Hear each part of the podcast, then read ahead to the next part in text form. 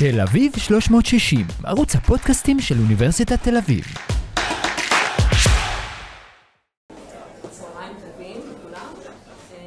אה, שנתחיל. אה. אה,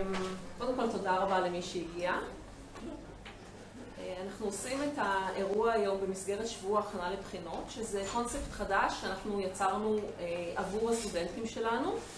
אה, מדובר למעשה בשבוע שבו אנחנו רוצים לתת לכם אה, לחוות שלהתכונן למבחן זה לא רק אה, לפתוח ספר, לפתוח מאמר, לשבת עם חברים, להתכונן למבחן זה להתכונן לתקופת הבחינות, להכין את עצמך, גוף ונפש, ולא רק mind, אלא הכל ביחד והכל כדי שתצליחו בבחינות. להתכונן לבחינה זה אומר גם לאכול טוב, לישון טוב, להמשיך לעשות את הדברים שאתה רואה, להמשיך לראות את ההורים שלך ואת החברים שלך אם זה חשוב לך. אה, ולמצוא לעצמך זמן, להמשיך לעשות את הדברים שאתה רגיל. גם אם אתה חושב שזה בזבוז זמן, זה לא בזבוז זמן, זה ית- ייתן לך יותר אנרגיה כדי ללמוד לבחינה. אה, ובכלל אתם אה, תרגישו בשנה הבאה וגם בשנה הזאת וגם בשנים הקרובות את הדיקנט להצלחת, להצלחת הסטודנטים והסטודנטיות אה, עושה דברים למען כל קהילת הסטודנטים. אז תודה רבה שבאתם ותודה גם לסגל שהצטרף איתנו לחגוג את זה. אמ, וכשחשבתי איזה הרצאה אני רוצה אה, שאנחנו נסיים את ה- את אה, שבוע הכנה לבחינות, אמ, אז אני חשבתי קודם כל על אשכול אה, נבו, שזה אחד הסופרים שאני הכי אוהבת באופן אישי, אבל זה לא חשוב מה אני חושבת, אלא מה, מה הסטודנטים חושבים. והעברתי סקר אה, של כל מיני אפשרויות אה, מה, מה לבחור, ועלו שני, שני שמות בולטים. אחד השמות הבולטים היה אנדי רם, שהוא טניסאי היה בולט בישראל, ואשכול נבו. אה, אז אה, אשכול, אתה, אתה באותו לבל של, אה, של אנדי רם. אה, זה, זה דבר אחד. דבר נוסף שרציתי אה, אה, לספר לכם, לפני שככה אני, אני אציג יותר את אשכול נבו, לא שצריך להציג אותו, אבל אה, לפני חודש הייתי בהרצאה של אשכול נבו, אה, נרשמתי, קניתי ישר כרטיס אה, לבעלי ולי, בעלי אמר לי, מה, מי אשכול נבו? אמרתי לו, הוא לא, הוא לא קורא בעברית, הוא קורא באנגלית, אמרתי לו, אתה בא. טוב, הוא בא. בסוף אה, ההרצאה ששנינו מאוד מאוד נהנינו, אז הוא אמר, אה, תביא את הספר שיש לך בבית של אשכול נבו, אני מתחיל לקרוא, ובאותו ערב הוא התחיל, אה, אה, לקרוא אה, את הספר. אה, ועכשיו אני רוצה להציג את האורח הנכבד שלנו. אז אשכול נבו אה, נולד בירושלים בשנת 1971, וזה לא פייר שאתה יותר צעיר ממני. הוא אחד, אחד הסופרים הכי אהובים אה, בישראל, הספרים שלו תורגמו ל-13 שפות ביותר ממיליון עותקים. אה, ספר אחד, אה, אה, אפילו אה, עיבדו אותו ל- ל- לקולנוע, הוא הפך אה, לסרט. איזה ספר? שלוש קומות. אה, הספרים שלו, אה, ארבע בתים וגעגוע ומשאלה אחת ימינה, עובדו להצגות תיאטרון. אה, משיחת מסדרון שעשיתי עכשיו עם אשכול, אה, שמחתי לדעת שהוא כבר עובד על אה, ספר חדש, ואני ממש מחכה. שהוא יכתוב אותו. ו... וזהו, אני חושבת שאשכול, הבמה שלך, ואני ממש מתרגשת שבאת, ותודה רבה לך. שלום לכולם, אני ממש אה, מתרגש להיות פה מכמה סיבות. קודם כל, זה האולם שבו למדתי. אה, עשיתי תואר ראשון בפסיכולוגיה ובמדעי הרוח, ולאולם הזה הייתי מטפס, ואיכשהו הזיכרון הראשון שעלה לי כשנכנסתי פה זה שלא היה מקום. שאנשים היו שומרים אחד לשני מקומות עם עתיקים, והייתי מגיע וכבר הכיסאות היו לגמרי דפוסים. אז קודם כל, אני מתרגש מאוד לחזור לאוניברסיטה שלי. למדתי פה אה, ארבע שנים, ואחר כך לימדתי קצת בחוג לתקשורת, אבל האמת שלא הייתי בקמפוס לפחות עשור, והגעתי קצת מוקדם, והסתובבתי, וישבתי בקפיטריה, והיה מין שטף של זיכרונות ש... שהגיע אליי. אז זאת סיבה ראשונה שאני מתרגש. סיבה שנייה, הסתכלתי ככה על אה, לוח, ה... לוח האירועים של, ה... של שבוע ההכנה לבחינות, וראיתי שזה פילאטיס, טאי צ'י, יוגה, אשכול נבו. זה נורא מצא חן בעיניי, שאני כחלק מפעילויות ה... אז אני מקווה שיהיה לכם קצת פילאטיס לנפש אה, בשעה הקרובה. הסיבה השלישית שאני מתרגש במיוחד מה, מהמפגש הזה,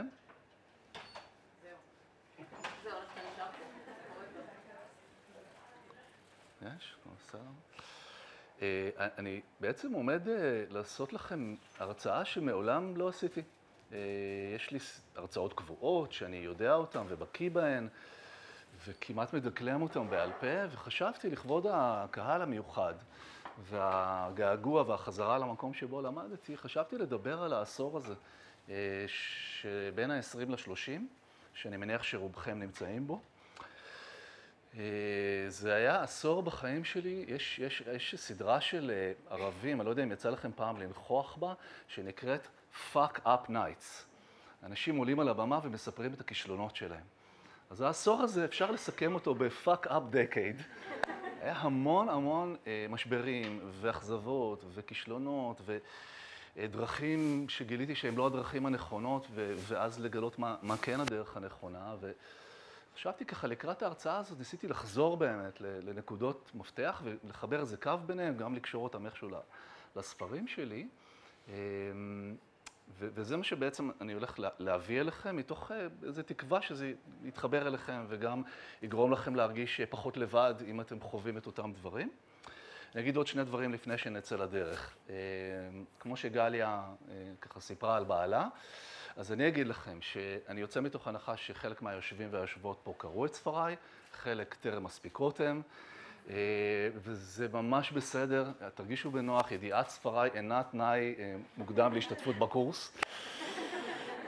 ואני גם אכניס אתכם לסיפור שמאחורי אם לא קראתם, ועוד עניין שאני ככה אומר אותו כבר על ההתחלה, אני מאוד אוהב שאלות.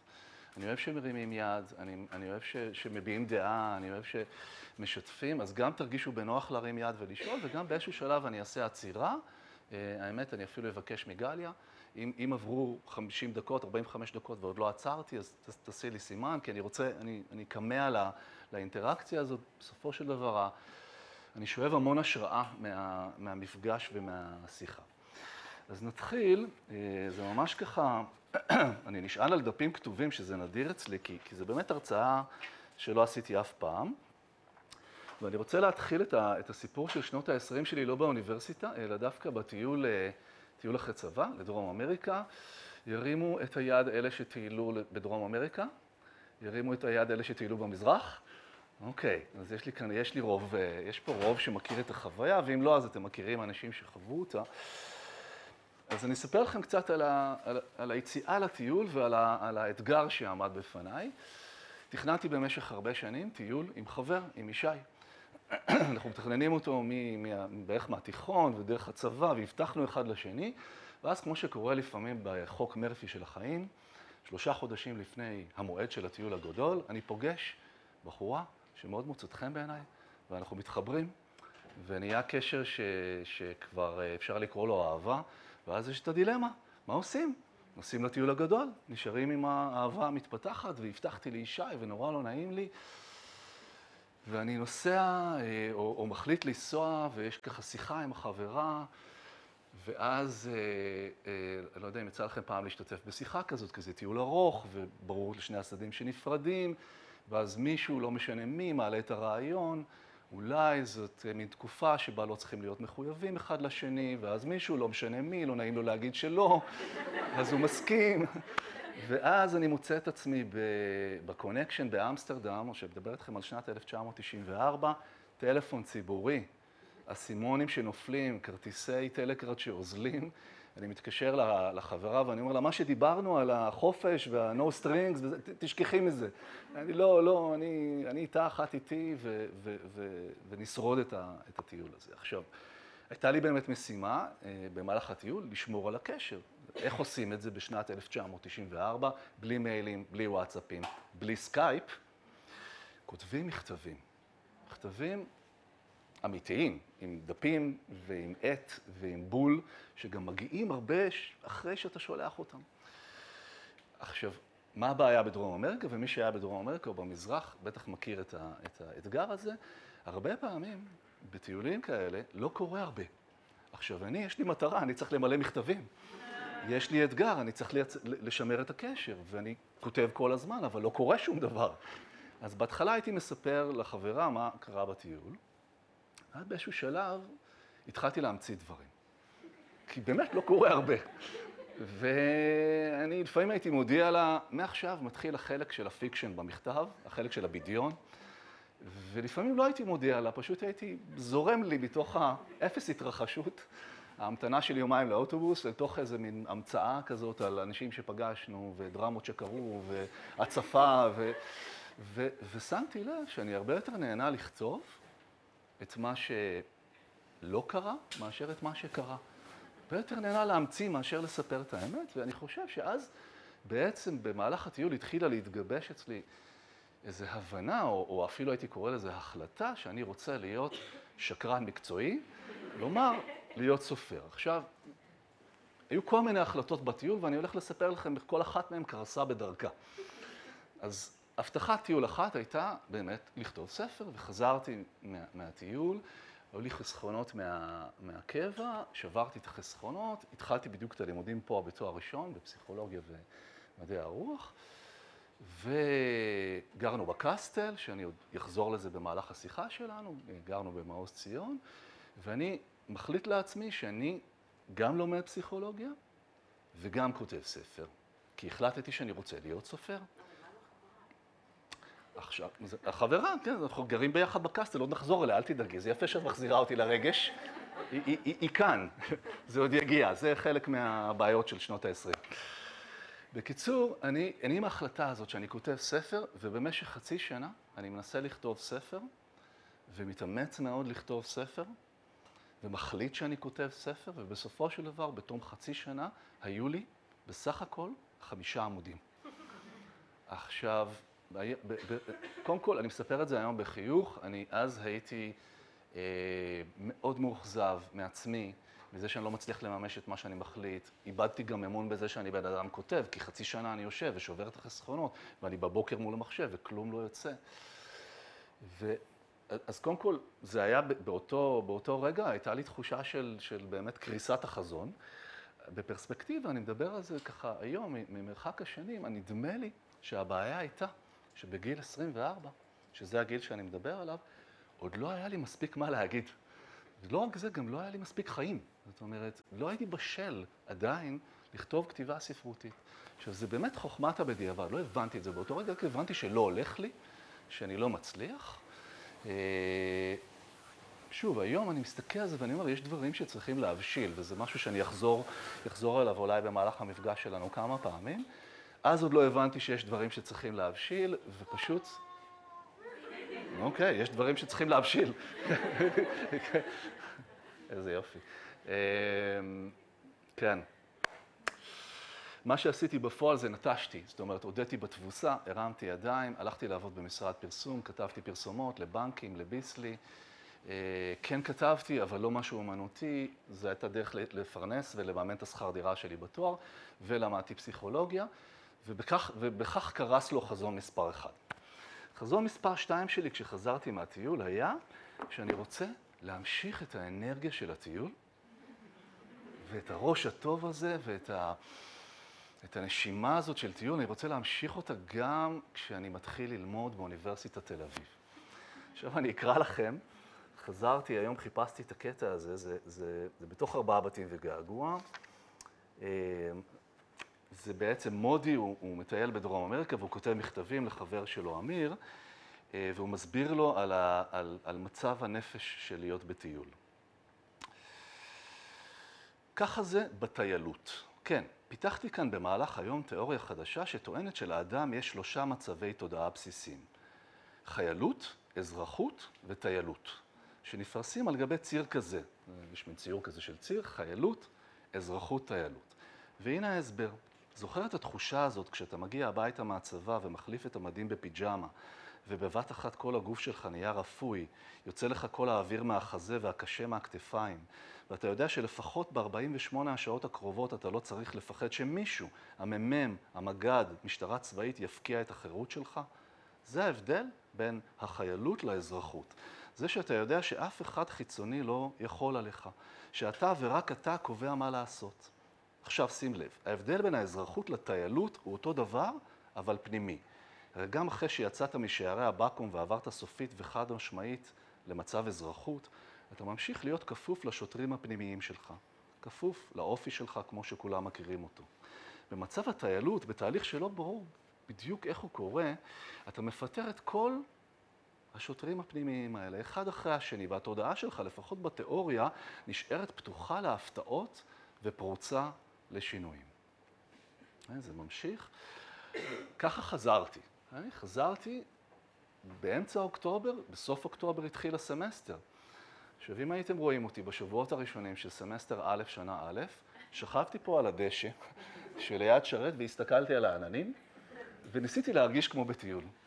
וגם החלטתי שאני לא נלחץ, זאת אומרת, זה שיש שני תארים שאני מנסה לעשות, זה לא אומר שאני צריך להילחץ, אפשר לקחת את זה בקצב של טיול, ולחשוב מחשבות של טיול, ולהרהר לי, ולהגיע לפעמים, ולא להגיע. וכל זה החזיק מעמד עד שבוע הבחינות. שאז בכל זאת יש בכל סיכומים, ומרקרים, וציונים, ומבחנים, ו- ואנשים מסביב בלחץ. עכשיו, יש עניין עם נפש האדם, יש גבול לכמה שאתה יכול להיות לא מושפע ממי שסביבך. הצלחתי להחזיק את זה חודשיים וחצי, בסופו של דבר, אני לא יודע מי פה לומדת או לומד פסיכולוגיה, אנשים לחוצים. בסופו של דבר, הדבר הזה נכנס אליי. זאת אומרת, זה נכנס אליי והדביק אותי, ונכנסתי ל- ל- ללחץ הזה של החיים שהם לא הטיילות, ובעצם הלחץ הזה נמשך והמשיך איתי אה, לאורך כל התואר. זאת אומרת, הייתי סטודנט מאוד שאפתן, אה, אולי יותר מדי שאפתן, ו... ואני תכף אדבר על האופן המוזר שבו, שבו זה התפתח בסופו של דבר, זאת אומרת, לאן הלימודים האלה הובילו, ואני עוד חייב לך סיפור על החברה מהקסטל ומה קרה בסוף, זה, זה יגיע. אני רוצה רגע להתעכב על תקופת הלימודים שלי. ניסיתי לחשוב בימים האחרונים, לקראת המפגש איתכם, מכל הארבע שנים שהייתי פה, מה נשאר? זאת אומרת, אם אני צריך לבחור שני רגעים מהשנים האלה ש, שמשפיעים עליי עד היום, מה, מה הם יהיו? ונזכרתי בשני דברים, זה ממש, זה, ממש עולה לך מה, מהזיכרונות ככה הכי מהר והכי חזק. אז רגע אחד התרחש פה, ממש פה, בעולם הזה. אני בן לשני הורים פסיכולוגים, צריך להקדים ולומר, אבא שלי פסיכולוג, אימא שלי פסיכולוגית. הנפש דוברה אצלנו בבית ללא הפסקה. כל כתבי פרויד נחו בסלון. כשהייתי חוזר הביתה עם, עם, עם מצוקה מהבית ספר, אימא שלי רצתה שנדבר על זה. זה הבית שבו גדלתי. נפש לא הייתה משהו שלא מדברים עליו אצלי בבית, על מה לא, למה, על מה לא דיברו ולמה לא התייחסו? לגוף. גוף לא היה אישו אצלנו בבית. אני זוכר שאבא שלי, פעם לנסוע לחו"ל, שהורים נוסעים לחו"ל, זה היה עניין מאוד נדיר, והיה טרמינל אחת, והיינו עומדים ומחכים לו שהוא היה חוזר מחו"ל עם שלטים בזיעה ובחום, ואז אימא שלי הייתה מחבקת אותו כשהוא היה חוזר מחו"ל. ואני הייתי עומד מהצד ומסתכל בהלם, זאת אומרת, חיבוק גדול כזה וחזק, פיזי, שלא היה כל כך נוכח אצלנו בבית. אז גוף, זאת אומרת, הגעתי ללימודי הפסיכולוגיה מתוך מחשבה שאני הולך ללמוד על הנפש ולהבין אותה יותר לעומק וללמוד תיאוריות אישיות וללמוד אה, אה, אה, ככה דרכי טיפול, ובסופו של דבר, הרגע המכונן בלימודים שלי התרחש בכלל בקורס פסיכולוגיה פיזיולוגית. שוב, אני זוכר את זה כאילו שזה היום. למרצה קראו שם גר בן אליהו, והוא עמד... קיים. יש דברים שלא משתנים, וזה מזל. והוא עמד... אני מניח שהוא קצת התבגר. והוא עמד... אני לא יודע אם יש לו את אותו להט עדיין. תודה. בסדר. אבל אני אדבר איתכם, אז היה לו להט אדיר, והוא עמד כאן ואמר לנו שכל, תודה, שכל מה שאנחנו חווים וכל מה שאנחנו מרגישים וכל מערכות היחסים שלנו, הכל מתחיל בנוירוטרנסמיטורים, בחומרים שרצים במוח שלנו. עכשיו, ואז כמובן הוא פיתח את זה במהלך השיעורים הבאים, ואני, הלסת שלי הולכת ונשמטת. ואני מרגיש שכל תפיסת העולם שלי משתנה, זה לא עוד איזה קורס שאתה מסכם ואז ניגש למבחן ומקבל ציון. הרגשתי שאני תופס את העולם אחרת. עכשיו, זה הולך איתי עד היום. זאת אומרת, עד היום, דווקא כילד של פסיכולוגים, אני, אני מוצא שהחשיבה על נקודות מצוקה בחיים, או על מערכות יחסים, אני מוצא שמאוד עוזר לי לחשוב קודם על הגוף. וכשאני חושב על דמויות בספרים שלי, אני מנסה לחשוב על הגוף שלהם, על איך הן נראות, על איך הגוף שלהם זז, מה הן מרגישות בתוך הגוף.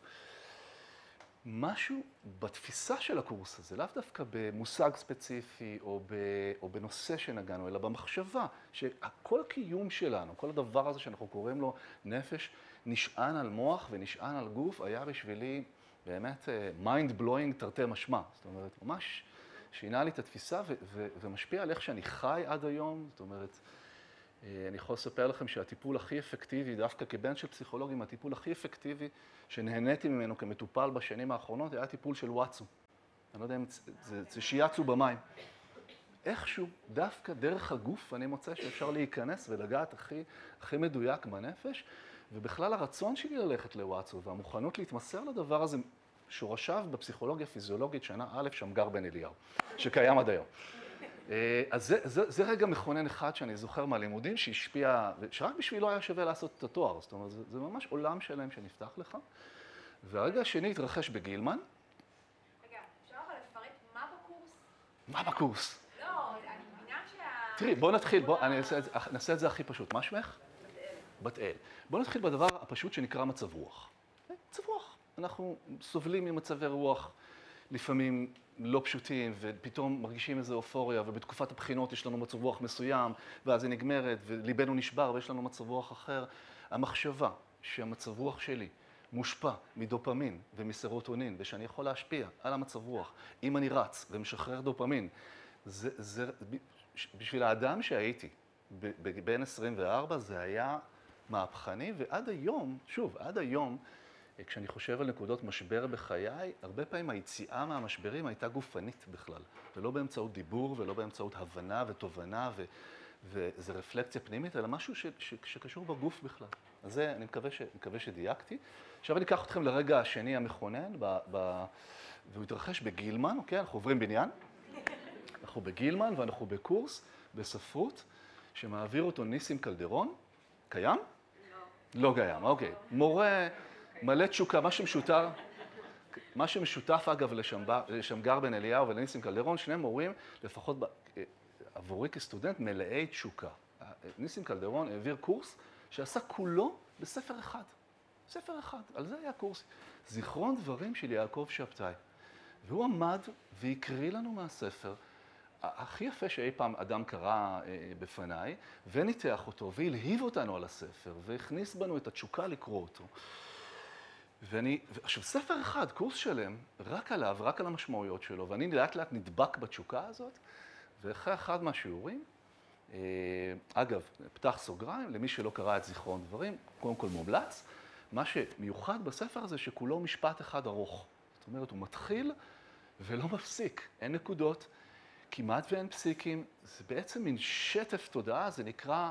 אה, באנגלית השם של הספר זה, זה present continuous, זאת אומרת, זה, זה הווה מתמשך שלא מפסיק, שלא עוצר. כן, כמו פרוסט, ממש. ואני נדבקתי באנרגיה של קלדרון ונדבקתי באנרגיה של יעקב שבתאי, חזרתי לדירה שלי, אגב, כחלק מהניסיון שלי להיות, להישאר בדרום אמריקה, אה, שכרתי דירה במקום שאף סטודנט, לדעתי, לא גר בו עד היום, שזה שכונת מעוז אביב. פשוט כי, זה, כי היה ירוק שם וחשבתי שזה יחבר אותי לטבע. אז הייתי שם לבד בשכונה, וחזרתי, ועל האנרגיה של יעקב שבתאי ועל האנרגיה של השיעור כתבתי, סיפרתי לכם הרי שנטשתי את הכתיבה. אבל פתאום נאור בי איזה רצון בכל זאת לכתוב, וכתבתי מין חיקוי של יעקב שבתאי, משפט אחד כזה מאוד מאוד ארוך ומלא אנרגיה ומלא תשוקה, והנושא היה אה, הגיבור לא, לא עצוב אחרי שסבא שלו נפטר וכולם מצפים ממנו שהוא יהיה עצוב והוא לא מצליח להיות עצוב. זה היה הנושא של הטקסט. עכשיו באותה תקופה היה מדור ברשת עיתוני ידיעות אחרונות, מקומונים, שנקרא הסיפור הקצרצר, ערכה אותו אפרת שטיגליץ, וסיימתי את הטקסט הזה ושלחתי את זה, היה כתובת כזאת שאפשר לשלוח למדור, ושלחתי למדור סיפור, זה היה נדמה לי 300 מילה, בעילום שם. אני שלחתי בעילום שם, או בשם בדוי, כי חשבתי שאני לא מספיק טוב. ואמרתי, עדיף שזה יהיה בשם בדוי. וגם הייתי נבוך מעצם זה שכתבתי משהו כל כך אישי, ולכן קראתי לעצמי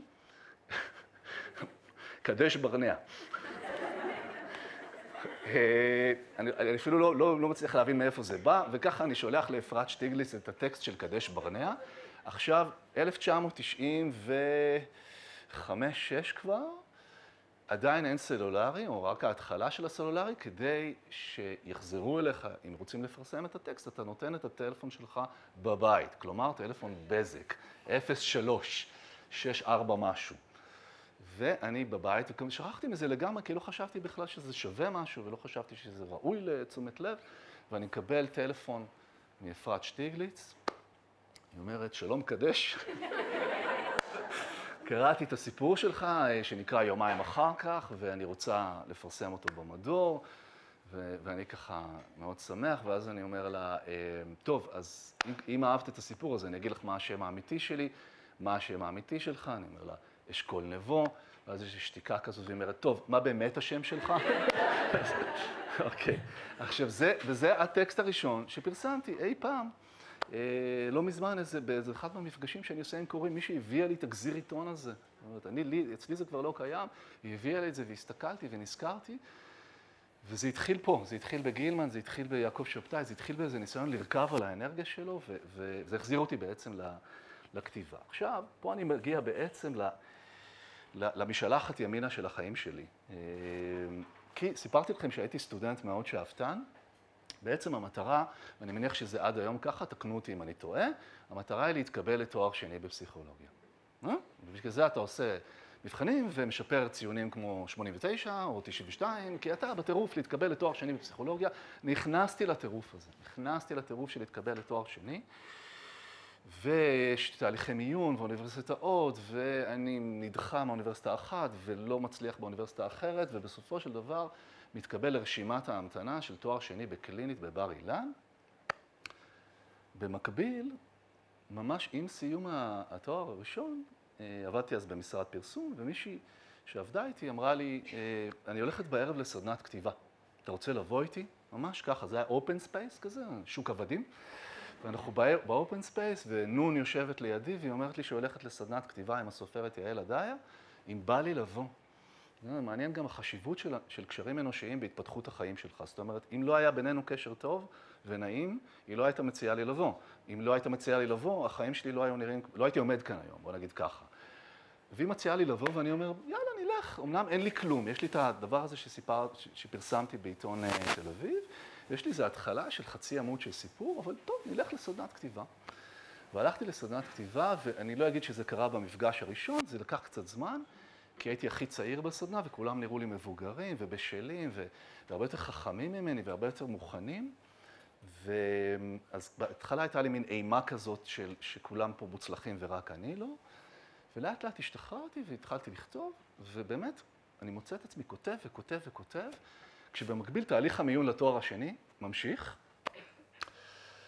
ושני הדברים קורים במקביל. זאת אומרת, אני מתחיל לעבוד על הספר הראשון שלי, ואני, ואני בתהליך מיון לתואר שני וממתין לתשובות, ואז התקבלה תשובה מבר אילן, שהתפנה מקום. כלומר, התקבלתי לתואר שני בבר אילן.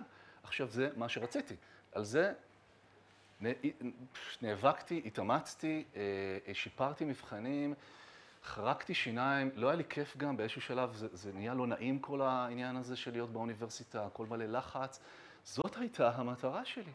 ואני מקבל את הטלפון הזה מבר אילן, ואני במקום להיות שמח, אני מרגיש מין קווץ' כזה של, מה, אבל אם אני עכשיו אלך לתואר שני, וישר גם מודיעים לך, זה ארבעה ימים ועוד יום של פרקטיקום, זה, זה, זה, זה סוגר לך את החיים. אם אני הולך עכשיו לתואר שני בקלינית, אני לא אסיים את הספר, אין סיכוי, זה לא יכול לחיות ביחד. אני כבר מבין שזה לא חי ביחד, וצריך להחליט. עכשיו, זה צומת שעמדתי בו במשך חודש, חודשיים, שהייתי צריך להחליט, לכאן או לכאן. רוב, נחשו מה רוב האנשים בחיי וסביבי יעצו לי? ללכת לתואר שני, ההורים שלי, החברים הקרובים שלי, אה, אנשים מבוגרים אחרים שנקלעו לבית וביקשו מהם להביע דעה כדי להציל אותי מגורלי. זה הרוב, היה, היה רוב אה, אה, מכריע בעד ההחלטה הרציונלית, ואני מרגיש איזו התנגדות נורא חזקה מבפנים, ש, שהיום אני יודע להסביר אותה. אז שוב, זה דברים שאתה לא יודע להבין אותם כשאתה בתוכם, בטח לא כשאתה בן 27 הייתי. והיום אני יודע להבין שפשוט זזה לי המשאלה. זאת אומרת, חשבתי שאני רוצה להיות פסיכולוג. באמת, חשבתי, מגיל 18 חשבתי את זה. איכשהו, לאורך השנים, אני התפתחתי, קרו הלימודים, קרו שני לימודים, גם בגילמן וגם בנפתלי, התחלתי לכתוב, המשאלה שלי, הפנימית, השתנתה. כבר לא רציתי את מה שחשבתי שאני רוצה. עכשיו, בסופו של דבר, באמת זה, זה, it got down, זה התמצא באיזה לילה שהייתי צריך פשוט להחליט, היה דדליין שאני צריך להודיע לבר אילן, והתקשרתי למזכירות של בר אילן, תואר שני, ואמרתי להם שאני לא בא, והיא אמרה לי, אתה בטוח?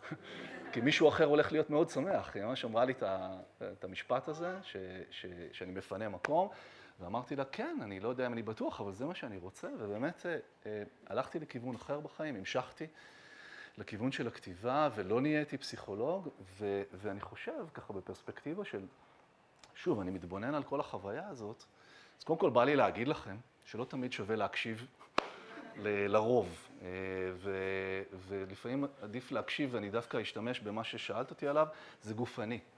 אני מרגיש החלטות בגוף. אני, אומרים, הקלישאה זה להגיד להקשיב ללב שלך. אני חושב אבל שאנחנו מרגישים את זה ממש ב, יותר בבטן או בלב שנמצא בתוך הבטן. זאת אומרת, איזו תחושה של משהו מנחה אותך, ואם אתה מספיק קשוב, אז, אז, אז אולי אתה אפילו תצליח להגיע לאן שאתה אמור להגיע. אופן, זאת הייתה החלטה מאוד מאוד מאוד קיצונית, ומאוד רבת סיכונים, כי בעצם עבדתי על ספר, בכלל לא הייתי בטוח שמישהו ירצה לקרוא אותו, ובטח לא שמישהו ירצה לקרוא דברים אחרים שאני אכתוב, ואכן, סיימתי את כתב היד הראשון, והגשתי אותו להוצאות הספרים. אז היו בארץ 12 הוצאות ספרים שאתה יכול להגיש להם ספר, ואני מספר את הסיפור הזה לטובת כל מי שנמצא עכשיו בחדר וחווה איזשהו לא בחייו. כי נדמה לי שהשנים האלה שבין 20 ל-30 מתאפיינות בלא אחד ארוך. אומרים לך לא הרבה פעמים, בהרבה מקומות. כל הזמן אומרים לך שעוד לא, או אתה לא, או, או זה פחות מתאים עכשיו. מה שקרה עם כתב היד שלי, זה שבמשך חצי שנה קיבלתי תשובות שליליות. קיבלתי תשובות שמתחילות במילה לצערנו. ואפילו פעם אחת טעו בשם שלי, ללאה שלום רב. ספרך צימר בגבעתיים. אינו מתאים להשתלב בתוכניות ההוצאה. אני זוכר שחלק מההוצאות כל כך לא רצו את הספר, שהן היו מחזירות אותו בדואר רשום. ואז אתה מקבל הודעה של דואר רשום, שאתה צריך לקחת משהו מהדואר. עכשיו, אתה אומר, זה או צו מילואים, או שמחזירים לי את הכתב יד בבושת פנים, ואתה כבר מעדיף את הצו מילואים מאשר את הבושת פנים, וככה זה נמשך עשר פעמים, חצי שנה של לא, לא, לא, לא, לא. אמ, האם איבדתי את האמונה בעצמי במהלך הדרך? כן. האם, האם ויתרתי על זה? לא. זאת אומרת, הייתה לי איזו מחשבה כזאת עם עצמי, שעבדתי כל כך קשה, וויתרתי על הלימודים גם, על, על תואר שני, שגם אם אף אחד לא ירצה לפרסם את הספר, אני אדפיס אותו. ב... אה, הייתה פה פעם חנות, חנות הדפסות ברחוב איינשטיין, אני אדפיס אותו ואני אחלק לאנשים ברחוב. עד כדי כך הייתי רדיקלי. בסופו של דבר, אחרי חצי שנה של לא, הגיע כן. עכשיו, זה קצת כמו באהבה, כל מה שאתה צריך זה כן אחד. אז הגיע כן אחד מהוצאת ספרים אחת שרצתה את הספר שלי, ובאמת, באמת הוא יצא. אה, אני חושב אבל שהחוויה הזאת של לחשוב שאתה רוצה משהו אחד, ובעצם לגלות שאתה רוצה משהו אחר, הובילה לכתיבה של הספר משלחת ימינה. אה, אני, אני אקרא ממש ככה, עוד לא, עוד לא קראתי בכלל היום, חוץ מקטע קצר מארבעה בתים, אז אני אקרא ממש את הפתיחה של משלחת ימינה, ואני אספר לכם איך הספר נולד. זה היה רעיון של עמיחי. תמיד היו לו רעיונות מהסוג הזה, למרות שהרעיונאי הרשמי בינינו היה בכלל אופיר. אבל אופיר, את כל היצירתיות שלו היה מבזבז במשרדי פרסום, על בנקים וביסלי. אז במפגשים של החבורה הוא ניצל את ההזדמנות להיות בנאלי. ושתק הרבה ודיבר מעט במילים פשוטות וחיפאיות. ומדי פעם, כששתק קצת יותר מדי, גם היה מחבק את כולנו ואומר, איזה מזל שיש לנו אחד את השני. אין לכם מושג איזה מזל.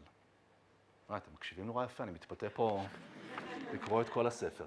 אה, איך נולד הספר הזה? ישבנו קבוצה של חברים, היינו פחות או יותר, אני מסתכל עליכם, פחות או יותר בגילאים האלה, גמר המונדיאל של 1998, דהיינו, אנחנו בערך בני 27, רואים את גמר המונדיאל, ואז צרפת מנצחת את ברזיל, ולאחד מהחברים יש רעיון, בואו ניקח פתקים, וכל אחד יכתוב על פתק שלוש משאלות שיש לו לשנים הקרובות. דמיינו עכשיו גם אתם, שיהיה לכם איזה ענן מעל הראש, מה הייתם כותבים בפתק? אם עכשיו היו מבקשים לכם להגיד מה אתם רוצים שיקרה בחיים שלכם בארבע שנים הקרובות, עד המונדיאל הבא? עשינו את זה. כתבנו, היינו ארבעה גברים, שתי נשים, כתבנו כל אחד משאלות, ונתנו את הפתקים למשמרת אצל הבחור שבאותה תקופה היה נראה לנו הכי סולידי. מה זה אומר? הייתה לו עבודה. זה מאוד הרשים אותנו, גם עבודה, גם חברה, והוא היה אמור לשמור על הפתקים, ואז הבחור הסולידי הסתבר שקצת טעינו בו, כי הוא טען אחרי ארבע שנים, במונדיאל הבא, הוא טען שהוא איבד את הפתקים. לא כל כך התאים לדמות שלו, אז קצת חקרנו ובררנו, והסתבר שבת הזוג שלו, שלא הייתה בת הזוג שלו בשעת כתיבת הפתקים, מתנגדת לפתיחתם. למה? לא רוצים להגיד לנו. התחלנו בתהליך של גישור ופישור בין בני הזוג, הושגה הסכמה זוגית בסופו של דבר, אנחנו כבר בשנת אה, 2006, ואז קם בן אדם ואמר, רגע, שנייה, אני, אני צריך עוד זמן להגשים את המשאלות שלי, ו, ולא הספקתי, וזה מביך אותי. זה בסדר לכולם שנדחה את זה בעוד ארבע שנים, וככה זה נדחה ל-2014. 2014 היה צוק איתן, לא יכולנו להיפגש, דחינו ל-2018. אנחנו היום בשנת 2023, הפתקים עדיין לא נפתחו. הם, הם, הם בבוידן באבן יהודה, האמת, אני כבר לא יודע אם הם בבוידן כי הם התגרשו, אני לא יודע מי לקח את הפתקים. הם היו בבוידן באבן יהודה עד לפני חצי שנה. קופסת נעליים עם פתקים. כרגע ההחלטה שלנו היא לפתוח את הפתקים ב-2026 ולגלות האם הגשמנו את המשאלות שלנו. אה, עכשיו, מה... אגב, הפעיות האלה שאני שומע כאן, אז, אז לפעמים שואלים אותי מה, מה היו המשאלות שלי, אז ב-1998, ברור שאחת מהמשאלות שלי הייתה שאני רוצה שיהיה לי ספר, והשנייה קשורה ל... ל בסדר? הכל בסדר? השנייה קשורה פה ל, לאפקט, ה, לאפקט הסאונד פה.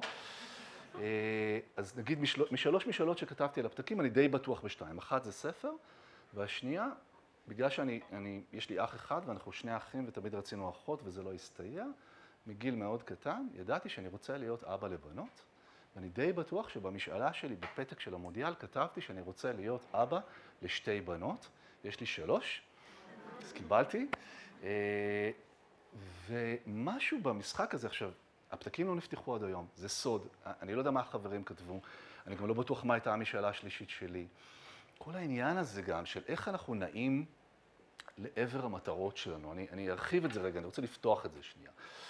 הרגשתי בשנים האלה, בעשור הזה שאנחנו מדברים עליו, שמתגוששות בתוכי שתי תפיסות. אחת, נקרא לה התפיסה הלינארית אמריקאית קואוצ'רית, אוקיי?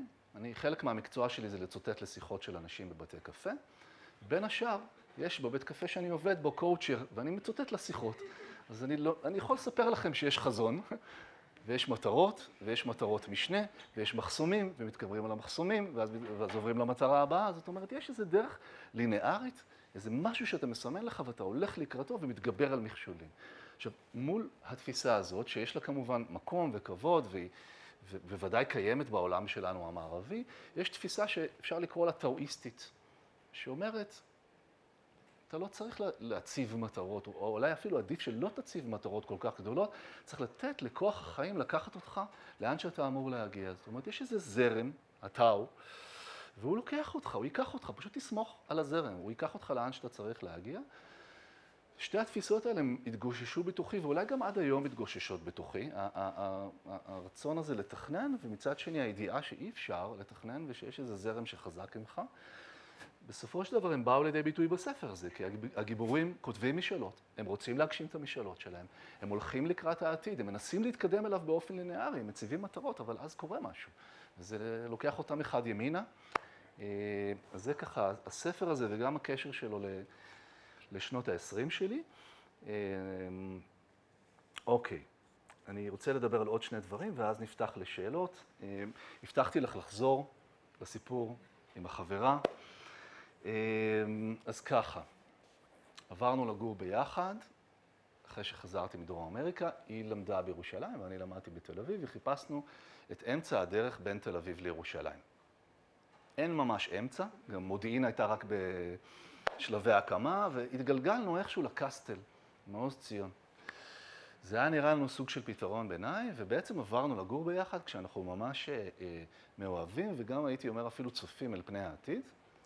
ואז אה, חתמנו חוזה לשנה, ואז אחרי שמונה, תשעה חודשים, אה, נפרדנו, שזו דרך יפה להגיד שהיא עזבה אותי. ש... ונשארתי בדירה. אם זה היה נורא, מין חלוקת רכוש כזאת של סטודנטים, זאת אומרת, גם ככה אין הרבה רכוש, אז אני זוכר את עצמי יושב, עכשיו, יש, נשארה רק טלוויזיה, אבל לא הדבר שמניחים עליו את הטלוויזיה, אז הטלוויזיה על הרצפה, עכשיו גם אין ספה כבר, כי האחים שלה באו לקחת את הספה, אז אני יושב במין קריאה כזאת על הרצפה ומסתכל על הטלוויזיה. עכשיו, זו שכונה, לא יודע אם אתם מכירים את הקסטל, מעוז ציון, בדרך לירושלים, זו שכונה די הומוגנית, אנשים מכירים אחד את השני. תוך כמה ימים כבר כולם ידעו שאני לבד, וזרקו אותי. זה עבר במכולת, ואז זו שכונה שחלק ממנה זה עולים מכורדיסטן ומשפחות מכורדיסטן, אז התחילה מין תופעה נורא נחמדה כזאת של דפיקות בדלת, ומהצד השני עומדת מין מאמה כזאת עם סיר של קובה, ובאה לנחם אותי, ותוך כדי זה שהיא מנחמת אותי, היא גם מציעה לי להכיר את הבת שלה, וככה זה נמשך העניין הזה. וכאילו, אני חושב שעוד לא, לא חשבתי על זה כעל סיפור, או כעל משהו ש, שאני אכתוב פעם, אבל... אבל כן, משהו בשנה הזאת, עכשיו, באותה שנה גם היה רצח רבין, שבשביל הדור שלי הוא אירוע מאוד משמעותי. זאת אומרת, אנחנו נכנסים לדירה, ואז רצח רבין, ואז פיגועים בירושלים, והבחירות שביבי נבחר, וכל זה קורה בבת אחת, ואנחנו נפרדים. שנה מאוד אינטנסיבית בחיים שלי, כאמור, הייתי בן 26, משהו כזה, ולא כתבתי עליה מיד. בדרך כלל שמתי לב שלוקח לי זמן לכתוב על חוויות אמיתיות. זה בדרך כלל, אה, זה מבדיין מדעי המתמטיקה, x פלוס 6. אומרת, יש, קורה משהו בחיים, לוקח לי איזה כמה שנים לעכל אותו ולהפוך אותו לסיפור. ובאמת, הרומן הראשון שכתבתי, הוא נקרא ארבעה בתים וגעגוע, וסיטואציית המוצא שלו הייתה בעצם שאני, אני, אשכול, מנסה להבין את הפרידה. זאת אומרת, ככה התחלתי את הספר. עכשיו, זה ספר שנלמד היום לבגרות. מישהו פה למד את זה לבגרות? יש, אה, חוויתם את החוויה? קודם כל, אני, אני שמח, כי בדרך כלל אני צריך להתנצל שהפכתי למטלה. אבל הספר, ארבעה בתים וגעגוע, נלמד לבגרות, זה גם משמח וגם מביך מאוד. אמ, ובין השאר, נגיד, אה, אה, הראו לי מישהי, תלמידה שלי שהיא מורה לספרות, הראתה לי מבחן בקיאות על ארבעה בתים וגעגוע. מי אמר למי בספר? מתוך עשרים שאלות, חמש לא ידעתי. ולא יודע אם הייתי מקבל ציון גבוה. עכשיו, מה, מה שלפעמים מזמינים אותי לדבר עם תלמידים, ו, ואז הם שואלים, בשלב הזה המורה לספרות כבר העמיסה עליהם את כל התיאוריות. ואת כל האנלוגיות והמטאפורות והאנפורות וההקשרים לספרות היידית במאה ה-19, והם כבר לגמרי עמוסים, ואז אחד מהם שואל, אבל למה כתבת את הספר? ואני אומר, בגלל שחברה שלי עזבה אותי, וזה נורא נורא נורא משעשע אותם עכשיו. אבל זאת האמת לגבי כתיבה, זאת אומרת, האבן, תחשבו על אגם כזה, או שלולית, שאתה זורק לתוכה אבן, ואז יש את האדוות. האבן הראשונה שנזרקת ועושה את האדוות, האבן עצמה היא אישית. אחר כך האדוות הולכות ומתרחבות, אני אקרא רגע את הפתיחה של הספר, ואז אה, נדבר על האדוות המתרחבות ואיך זה קשור אה, למחאת הסטודנטים. אז פרולוג, זו ממש הפתיחה של הספר. בסוף הוא הוציא את כל הרהיטים שנשארו לרחוב. חבר היה אמור לבוא עם טנדר לאסוף. בינתיים חיכה, התיישב על ספה, קילף תפוז ישן, כרסם את הקליפה. שכן אחד שטף את המכונית, התעכב על הטמבון, בילדותו, הוא נזכר, היה מביט בנחלי המים שנבעו מהמכוניות ובודק איזה מהם מגיע ראשון. עכשיו, הסתכל על השעון, אחת ורבע, החבר כבר מאחר ב-20 דקות. לא אופייני לו. אולי כדאי בינתיים לסדר את הכל בצורה של סלון, ואולי לא. אישה שפעם עזר לה לסחוב שקיות מהמכולת עברה בין הספות, הסתכלה עליו ארוכות וחייכה. אישה אחרת נתקלה עם רגלה בשידה ורתנה, אתה חוסם את כל המדרכה. אז יש פה גבר, והוא מחוץ לדירה שלו עם כל הרהיטים ברחוב. עכשיו, במקור הגבר הזה הוא אני, זאת אומרת, אני ישבתי עם מה שנשאר אחרי הפרידה. אבל מה קרה לי תוך כדי תהליך הכתיבה? התחלתי באמת ממקום מאוד אישי, ממש מכונס כזה, בתוך עצמי, בתוך הזיכרונות, והניסיון להבין מה קרה בתוך האהבה הזאת, ואז לאט לאט נפתחתי. זאת אומרת, ממש, ממש תנועה פיזית כזאת, אגב, גוף, זה ממש גופני, אתה מכונס, ואז אתה מתחיל להסתכל. התחלתי להיזכר בכל מיני סיפורים מאוד מעניינים שהיו סביבנו. אז למשל, בעלי הבית שלנו היו ממש בצמוד אלינו, ובינינו לבין בעלי הבית הפריד רק קיר גבס, ובקיר גבס היה חור. למה היה חור? כי הדוד משותף, וצריך להדליק את הדוד עם אצבע שנכנסת דרך החור, זאת אומרת, יש חור, עכשיו, לפעמים כולם אוהבים להתקלח באותה שעה, אתה, אתה מכניס את האצבע, אה, אתה נוגע ביד של מישהו מה, מהבית השני. שלא לדבר על זה שאם יש חור, אתה מתחיל לשמוע דברים. מתחילים לעבור ריחות וקולות וטעמים. ומעבר לזה שהיא הייתה מבשלת עם המון המון ריחות וטעמים שהיו נכנסים מאחור ומגרים את, ש... את שנינו, אז מה ששמע, מה שהתחלתי לשמוע זה ריבים. זאת אומרת, אתה שומע ריבים של הזוג שגר לידך. והנושא שהם רבו עליו זה היה... אוקיי, יש לנו קאמבק. זה יפה, זה מתחבר האמת ל... מה שהולך לקרות פה בסוף. הם, הם רבו, היה, נפתח גן של ש"ס בשכונה. ש"ס התחילה את העלייה שלה בתחילת שנות ה-90, הם פתחו רשת גנים שנקראת אל המעיין, היום זה כבר חלק מהמדינה, מה, מהחיים שלנו פה, אז היה חדש, והם עשו מחירים מאוד מאוד נמוכים, ובעצם הציעו לילדי השכונה לבוא לגן במחירים נמוכים, אבל גן של ש"ס. ואני שומע את הריב דרך החור, ואת העימות הזה, האם לקחת את הילדים לגן דתי ועל ידי כך לחסוך כסף, ולשלם את המחיר שהם בגן דתי, למרות שלפחות חצי מה, מה, מהזוג שהיה בצד השני של הקיר לא היה דתי. ואני שומע את הריב הזה ונזכר בו גם, כשאני מתחיל לעבוד על הספר, אז אמרתי, אוקיי, יש לי עוד, עוד בית, עוד, עוד משהו מעניין. אחרי זה, מהצד השני של השדה, איפה שגרתי, בקסטל, הייתה משפחה שכולה. כשהגענו לבית, אז uh, בעלי הבית, אותו זוג עם האחור בקיר, אמר לנו, בבקשה אל תעשו מוזיקה בקול רם בחודש הראשון ואל תעשו על האש. כי זה משפחה אבלה ויש לה סוכת אבלים וזה לא מתאים. כמובן שכיבדנו את זה, ובעצם נגמרה השבעה והם פירקו את האוהל ולא היה קשר בינינו לבין המשפחה. הדבר היחידי שראיתי כל הזמן זה את הילד הקטן, את האח השכול. היה מין שדה כזה בינינו לבין הבית, והוא היה מסתובב בשדה ועורם אבנים לגלעד. והייתי מסתכל עליו, ולפעמים הוא היה גם מסתכל עליי, אבל אף פעם לא החלפנו מילה. וככה זה נמשך, ואז כמו שסיפרתי לכם, חברה שלי עזבה, נשארתי לבד בדירה, ויש דפיקה בדלת. ואני חושב לעצמי, זה עוד ציר עם קובה. לא, זה האימא של הילד השכול, זה האם השכולה. עכשיו, אני יודע איך היא נראית, אבל אף פעם לא דיברנו. והיא נכנסת אליי הביתה ואומרת, שמעתי שאתה לומד פסיכולוגיה. אני אומר לה, כן. זאת אומרת, יש לנו בעיות עם הילד שלנו, הוא לא מצליח להתאושש מהמוות של אח שלו, ואנחנו בעצמנו מאוד אבלים ומאוד קשה לנו, ואנחנו לא צריכים לשים לב אליו, אז אולי אתה מוכן לטפל בו. אמרתי לה, אני, אני, אני שנה א', פסיכולוגיה, אני לא יכול לטפל באף אחד. והיא אמרה, לא, ואולי בכל זאת, והיא אמרה, טוב, אתה יודע מה, בוא, בוא תשתה אצלי קפה. עכשיו, אני, אני, זה שדה ש, שמפריד בינינו, ואף פעם לא עברתי אותו, ואחרי תשעה, עשרה חודשים, פעם ראשונה אני הולך אליה הביתה. זה בית אבלים, וזה תמונות של חייל, ונרות נשמה, והיא יושבת מולי, ו... ומבקשת ממני כל כך יפה, ואני אומר לה, תקשיבי, אני, אני רוצה להגיד לך כן, אבל אני לא יכול, כי בעצם הילד הזה חווה נטישה. ואם אני עכשיו מתחיל אפילו לא לטפל בו, לחנוך אותו, ואני עוזב עוד חודש, כי אני הרי לא אמשיך את החוזה הזה אם, אם אין חברה, אז בעצם הוא יחווה עוד פעם נטישה, זאת אומרת, הוא יקשר אליי ואני אלך לו. וזה לא, זה, זה ממש ממש לא כדאי. והיא התאכזבה מאוד מאוד. זה היה אחד, אחד מהלואים הקשים שאני אמרתי בחיי. ו, וזה ככה זה נגמר במציאות. ואז אני כותב את הספר, ואחד מהדברים הנהדרים בדמיון ובבדיון, זה שאתה יכול לעשות תיקון. עשיתי תיקון. זאת אומרת, הסטודנט לפסיכולוגיה בספר, אמיר, יש לו קשר חזק עם יותם, עם האח השכול, והם ממש מתקרבים ונהיים חברים, והולכים למשחק של בית"ר, ויש איזה בונד ביניהם. זאת אומרת, נכנסתי גם לסיפור הזה, ונכנסתי גם לסיפור המורכב, שבעצם מעוז ציון נמצאת על אדמות של כפר פלסטיני שנקרא אל-קסטל. אומרת, גם זה קורה במקום הזה, יש זיכרון למקום הזה שהוא לא יהודי, אלא פלסטיני.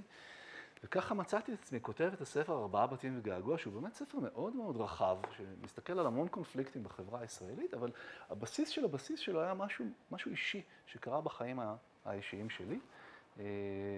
וכך בעצם נולד הספר. אני אגיד עוד משהו על המבט הרחב הזה, ואז, ואז נפתח לשאלות שלכם.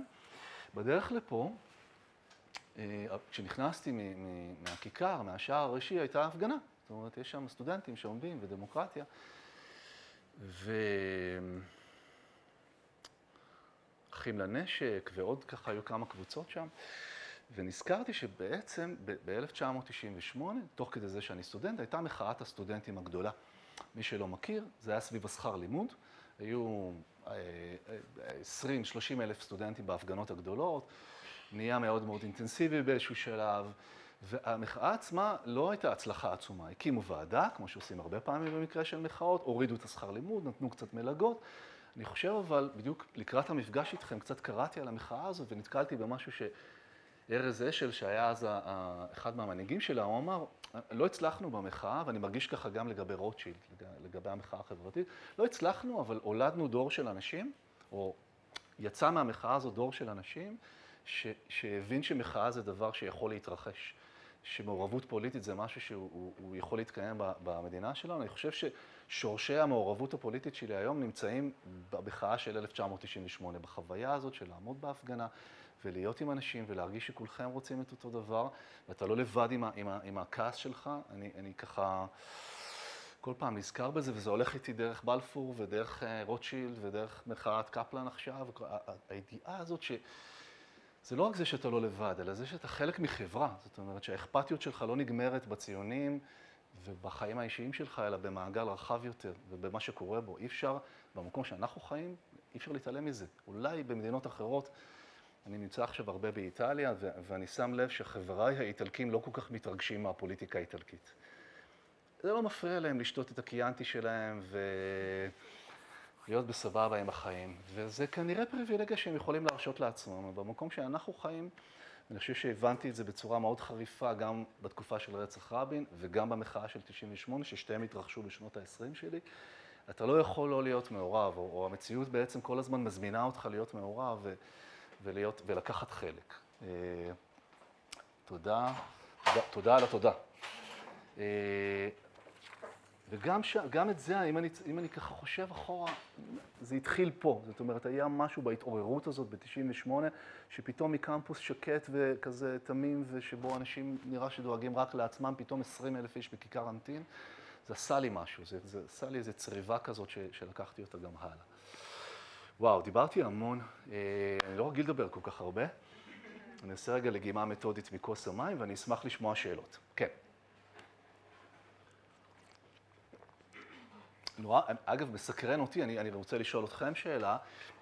לקראת ההרצאה חשבתי, הרי בכל זאת מפרידות פה שנים בינינו. זאת אומרת, אני חושב שאני מבוגר מכם ב-20 או ב-30 שנה, ומעניין אותי לדעת אם הדילמות הן אותן דילמות, או, ש, או שהטכנולוגיה שינתה את הכל. נשאיר את זה כשאלה, כשאלה אליכם. כן.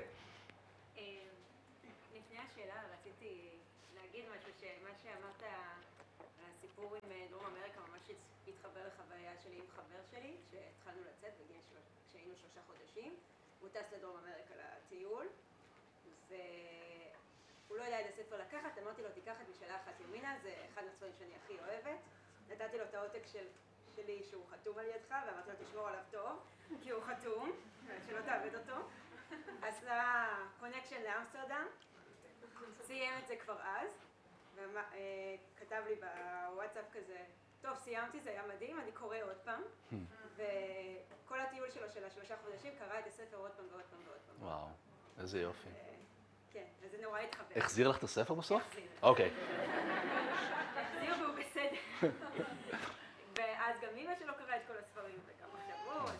כן. אה, ורציתי לשאול, למרות שאתה פחות כתבת בזמן שהיית סטודנט כאן, אם יש לך טיפים לאיך להמשיך לכתוב את ה... דברים שאני רוצה לכתוב, את הכתיבה היוצרת, בנוסף ללימודים. כי למרות שאני לומדת ספרות וזה חלק מהתוכנית שלנו, זה עדיין קשה לי ברמה האישית, כי אני גם רוצה להצליח בלימודים, וגם כן. מאוד חשוב לי להשקיע. שמעתם את השאלה ב... ביציאה? השאלה הייתה איך להמשיך לכתוב וליצור בזמן לימודים אקדמיים. שאלה מאוד, אה, מאוד מעניינת. אני בעיקר יכול לדבר מתוך הכישלון שלי. זאת אומרת, מתוך זה שלא הצלחתי לעשות את זה בסך הכל. כשאני מסתכל על הארבע שנים פה, אז קודם כל לסלוח לעצמך. זה בסדר שאת לא כותבת עכשיו, וזה בסדר שאת בעיקר סופגת.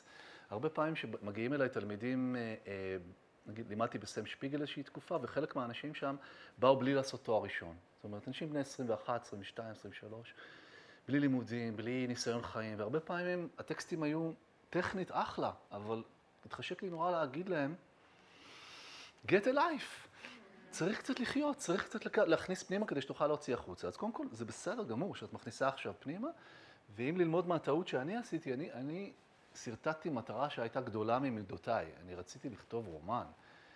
אז אם הייתי נותן לך עצה, זה פשוט לכתוב טקסטים קצרים, אה, ממש ככה סיפורונים קצרצרים וטקסטים לאינסטגרם, לפייסבוק, להשתתף בתחרויות של סיפורים קצרים. אני חושב שזו משימה שכן אפשר לעמוד בה גם בזמן לימודים אקדמי. אני לא עשיתי את זה, ולכן באמת היה, היה לי ממש נטישה של הכתיבה. הייתי צריך לחפש אותה מחדש אחר כך, אז זה בקטנה, כל פעם.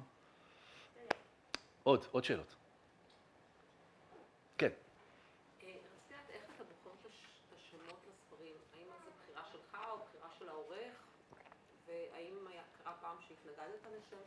לך? אז טוב, בואו נדבר על הספרים שהבאתי היום. אז היום בחרתי לדבר על ספרים שנולדו מתוך שנות ה-20 שלי, על ארבעה בתים וגעגוע ומשלחת ימינה, ולשניהם יש סיפור שקשור בשם שלהם.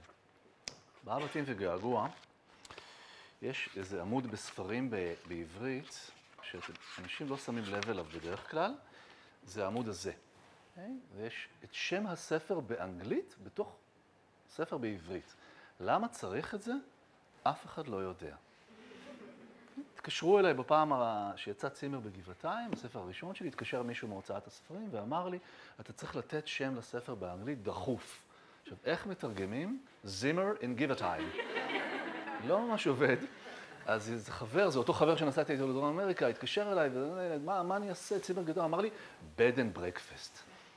טוב, bed and breakfast לא המצאה כל כך גדולה. בפעמים הבאות הייתי מוכן כבר, ו- ובעצם אני משתמש בשם באנגלית כדי לתת שם שני לספר, כמו שנותנים שם שני לילד, על שם איזה סבא או סבתא.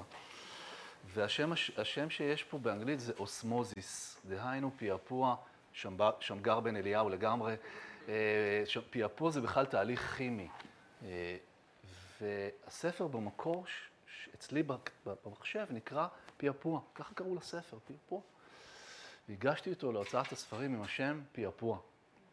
ואז התרחשה הסצנה הבאה, אני יושב בחדר עם העורכת ונכנס הבוס הגדול, אה, הבעלים של הוצאת הספרים, הוא מניח יד של בוס על כתפי, ואומר לי, אשכול, האם אתה מודע לזה ש-50% מהאנשים לא יודעים מה זה פעפוע, וה-50% האחרים מפחדים מזה? אמרתי לו, לא, תשמע, וזה, פה, אוקיי, השתכנעתי, ובאמת קראנו לספר ארבעה בתים וגעגוע. אה, אני בדיעבד שמח על זה, זאת אומרת, זה דווקא שינוי שאני שמח, כי פעפוע זה דבר שצריך לפעפע. לא צריך לצעוק אותו בכותרת, צריך להרגיש את הדבר, החלחול האיטי הזה של חומר אל תוך חומר אחר, ואני מאוד, מאוד, אה, מאוד גאה בשם הזה, והוא הוא הפך למין מטבע לשון כזה שמשתמשים בו בכל מיני כתבות בדה-מרקר נדל"ן, לתאר... אה, כן, היה לי, אה, זה, זה, זה גם משהו שקרה לפני כמה שבועות. מחפשים בית, ויש לי איזה תלמיד שאמר לי, בואי, הנה יש טלפון, מוכרים בשכונה שלי, והתקשרתי לבן אדם שמוכר את הבית, ו... ואז הוא אמר לי את המחיר של הבית, וזה היה לגמרי לא קשור לכלום. אז אמרתי לו, טוב, נראה לי שניפרד כידידים. ואז הייתה שתיקה מוזרה כזאת, והוא אומר לי, פאוז, פאוזה דרמטית, אוקיי? והוא אומר לי, "אה, אני לא מבין מה הבעיה, יש לך הרי ארבעה בתים ושלוש קומות, למה אתה... אז אני real estate novelist, אה, ואני שמח בשם הזה. עכשיו, סיפור של משלחת ימינה הוא שונה, כי הספר נקרא במחשב שלי משאלות מונדיאל, ושוב אותו חדר של העורכת, ושוב אותו בוס, ושוב אותה יד כבדה. והוא אומר לי, האם אתה מודע לזה ש-80% מקוראי הספרות היפה הן קוראות הספרות היפה? האם אתה רוצה לאותת להן שמדובר בספר על כדורגל? והשתכנעתי, ושיניתי את השם למשלחת ימינה, אמ, וצבט לי. צבט לי שעשיתי את הוויתור האומנותי הזה. אה, הספר התקבל מאוד יפה, והוא ככה חי עד היום, אבל צבט לי. ולכן, כשהספר יצא באנגלית, שהוא תורגם לאנגלית, התעקשתי שיקראו לו World Cup Wishes, הוא מכר שישה עותקים, אבל אני הייתי מבסוט עם האומנות שלי. עכשיו, זה הולך לאורך כל הספרים, זאת אומרת, יש, יש איזושהי הזדמנות, למשל, אה, שלוש קומות, אה, נקרא בשם שלו באנגלית The Reasonable Person, האדם הסביר, שזה מונח שבא בכלל מה, מהעולם המשפטי, כי יש לנו פה שופטת בספר. המקווה האחרון בסיביר נקרא באנגלית Lost Solos, שזה סוג מסוים של ציפורים שאיבדו את הלהקה שלהם. אני בעצם משתמש תמיד בשם האנגלי כדרך לתת עוד שם, וגם בספר החדש, זה מעניין שאת שואלת, כי אתמול ממש ישבתי את הישיבה האחרונה עם העורכת שלי, שכבר חותמים את הספר ואין חרטות, ואמרתי לה איך אני רוצה שיקראו לספר באנגלית, וכן, זה לא כמו שזה יהיה בעברית. אז זה, זה הסיפור של השמות. עוד שאלות, כן. אה, כן, את, משקפיים, כן.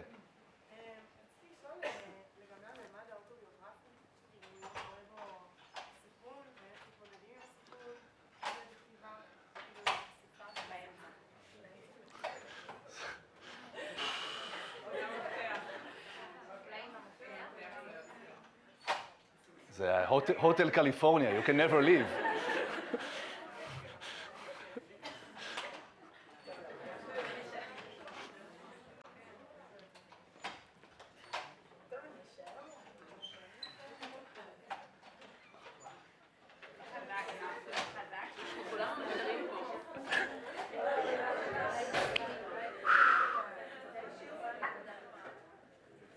יש? אוקיי, בסדר.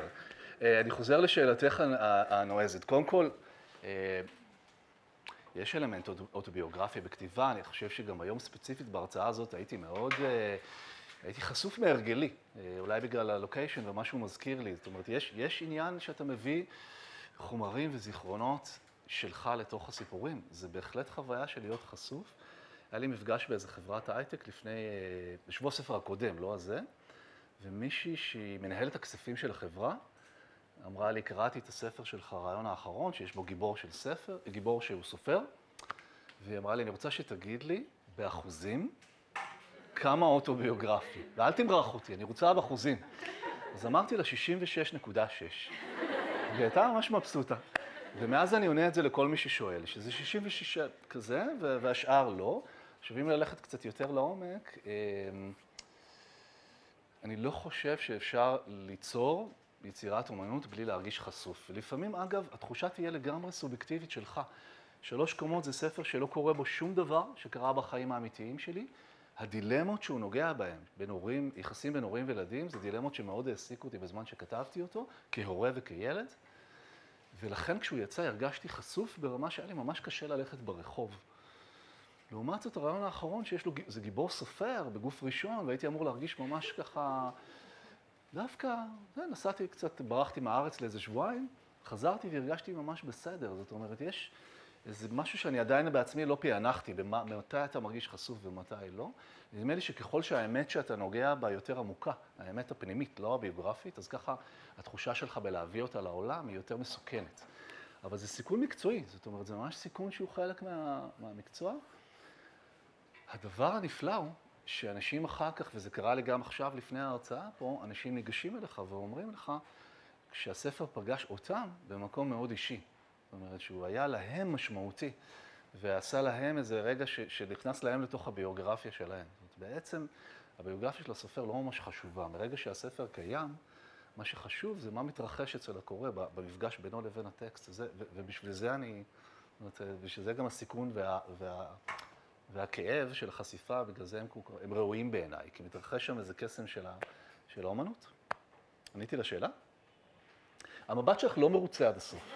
אני מרגיש, אז, אז בוא, בוא נפתח את זה. אני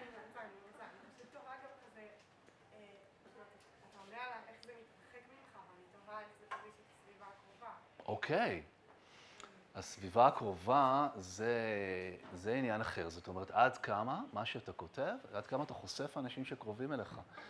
אז קודם כל, אני עסוק בזה מאוד. אני יכול להגיד לכם שעכשיו יוצא לי ספר, וקרה, אחד מהחלקים שלו זה מבוסס באיזשהו אופן על אדם החיים האמיתיים ועל על הקשר בינינו. ואני מאוד מתייסר על זה. התייסרתי הרבה חודשים לפני ששלחתי לו את הטקסט. כדי שיקרא לפני, זה גם החלטה שאתה צריך לקבל, אם אתה רוצה שהבן אדם יקרא או לא. החלטתי אה, אה, שאני, שאני רוצה להיות מוסרית שקט ולתת לו לקרוא. הוא לא חזר אליי, שאני עד עכשיו לא מבין מה זה אומר, הספר הולך לצאת עוד חודשיים, אז את מתפרצת פה לשאלה, לשאלה פתוחה. יש לי ספרים שהייתי מאוד מאוד עסוק בהם בשאלה הזאת, ובמי ייפגע ובאיך זה, זה, ואני מנסה כמיטב יכולתי לשמור על האנשים שקרובים אליי, ולפעמים אני מצליח ולפעמים לא. זאת אומרת, לפעמים, אני, אני אתן שתי דוגמאות לדברים שקרו בלי השליטה שלי. במשלחת ימינה יש דמות שנקראת אילנה אבוכיה. אילנה אבוכיה זה, היא אישה של אחד מהחברים, היא חוקרת את הקשר בין דיכאון לחרדה, והיא מתאפיינת בדיכאון ובחרדה.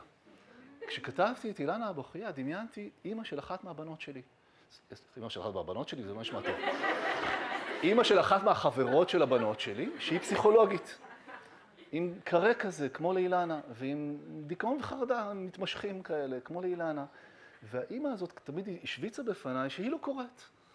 והייתי רגוע עם העניין הזה. שאני מבסס את הדמות עליה, וגם החלפתי את השם, אז עשיתי את שלי, ואז יצא הספר, ובאמת, האימא הזאת שלא קוראת, לא קראה את הספר, אבל אילנה, שהייתה איתי בצבא, אה, התקשרה אליי, ולא דיברנו שנים, מאז שהיינו ביחד בצבא. ואומרת לי, אני קראתי את הספר ואני נורא כועסת עליך. למה? אתה כתבת עליי ועל החיים שלי ועל מי שאני ועל השיחות שהיו לנו כשהיינו ביחידה ביחד. אפילו לא טרחת לשנות את השם. וזה ממש ממש פוגע בי. אז אמרתי לה, אילנה, בכלל לא חשבתי עלייך, ואז היא עוד יותר נעלבה. וזה נהיה, עכשיו היא לא דיברה, אני צחוק צחוק, היא לא דיברה איתי עשר שנים, עשינו סולחה בשבוע הספר לפני כמה שנים, היא לא האמינה לי, שבאמת לא חשבתי עליה. עכשיו, עוד סיפור שגם, לא, אתה לא תמיד שולט על הדברים האלה, הרעיון האחרון זה באמת ספר שיש לו גיבור סופר, וההחלטה שהתקבלה בבית הייתה שהבנות שלי מחוץ לתחום. זאת אומרת, שום דבר שקורה אצלנו בבית, ויש אחלה סיפורים אצלנו בבית, זה לא נכנס לספר, לא נכנס לספר, לא, לא תיאור של דמות, לא משהו שקרה לאחת הילדות. הרחקה מוחלטת כדי להגן עליהם בתוך הספר הזה, שהוא באמת מתחזה לאוטוביוגרפי. ובין הניסיונות ההרחקה שלי המצאתי עלילה דמיונית, שלוקחת את הבת של הסופר ושולחת אותה ללמוד בפנימייה בשדה בוקר. והסופר נורא מתגעגע אליה, והוא, והיא לא מדברת איתו, אז הוא נוסע לרגל אחריה בשדה בוקר, ונסעתי לשדה בוקר לעשות תחקירים, ושכבתי עם ציוד ראיית לילה כדי להיות כמו הגיבור, ועשיתי את כל העניין הזה כדי לייצר עלילה שתרחיק את הסיפור מהבנות שלי, וכמה שיותר להגן עליהן. ואז הספר יצא ב-2018, ב-2019 הבת שלי, האמיתית, מכנסת אותנו לישיבה שלא מן המניין, ואומרת, אני לא מתחברת לחיים בעיר ולסוג החבר'ה שיש סביבי, ואני רוצה ללמוד בטבע, אני ילד, היא באמת ילדת טבע, ללמוד בטבע, ואל תדאגו, כבר בדקתי את כל האופציות והחלטתי מה הכי מתאים לי, שדה בוקר. עכשיו, אנחנו מסתכלים אחד על, כמובן, כאילו, אני, אימא שלה, מסתכלים אחד על השני, כמובן ששאלנו אותה, אולי לא דבר ראשון, אבל דבר שני, שלישי, קראת את הספר? לא, לא קראת את הספר. עכשיו, זו ילדה שלא יודעת לשקר, היא לא קראה את הספר. זה פשוט קרה. זה ריחף בחלל האוויר, זה שמגר בן אליה היה מסביר את זה בנוירוני מראה. זאת אומרת, משהו קרה, משהו עבר אליה. עכשיו, התגובה הראשונה הייתה, היא הייתה אז בכיתה ח', אז, אז אמרנו לה, זה מוקדם מדי, אפשר ללכת לשדה בוקר גם בט' וגם בי', חכי שנה, תראי אם את עדיין רוצה את זה. אה, וחיכינו שנה וקיווינו שזה יעבור לה, זה לא עבר לה. ואז היא מתחילה תהליך המיון כדי להתקבל לשדה בוקר, זה הרבה שלבים כאלה. כל שלב היא עוברת ואנחנו מעמידים פנים שאנחנו שמחים. בלב אנחנו מבינים שזה הולך ומתקרב. וכך ב-1 לספטמבר 2020, אני מוצא את עצמי נוסע עם האוטו ועם ארגזים ותרמילים לשדה בוקר עם הילדה שלי, ותוך כדי נסיעה אני אומר, וואי, אני מכיר את הסצנה הזאת מאיפשהו, זה מוכר לי. זה, אז גם זה יכול לקרות, זאת אומרת, אתה יכול לנסות כמיטב יכולתך, ולפעמים החיים יפתיעו אותך מכיוון אחר. אני עושה מאמצים גדולים לא לפגוע באנשים אחרים. האם אני תמיד מצליח? אני לא בטוח. אני לא, אני לא בטוח, ואני מאוד עסוק בזה. באתיקה של הכתיבה מאוד מעסיקה אותי. עוד שאלות? כן.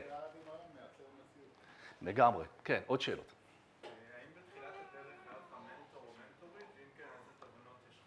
וואי, איזה שאלה יפה לשאול באוניברסיטה. אה, ממש. אה, אני רואה שאתם כבר לקראת, אה, לקראת סיום, אז נעשה, נעשה עוד שאלה אחת ואז נסכם. אני ממש שמח ששאלת את השאלה הזאת ולסיים איתה. אני, קודם כל, אני מורה בעצמי, אני מלמד היום כתיבה, אני חושב שלמנטורים ולאנשים שאתה פוגש במהלך חייך, מורים, ש, שיש משמעות עצומה.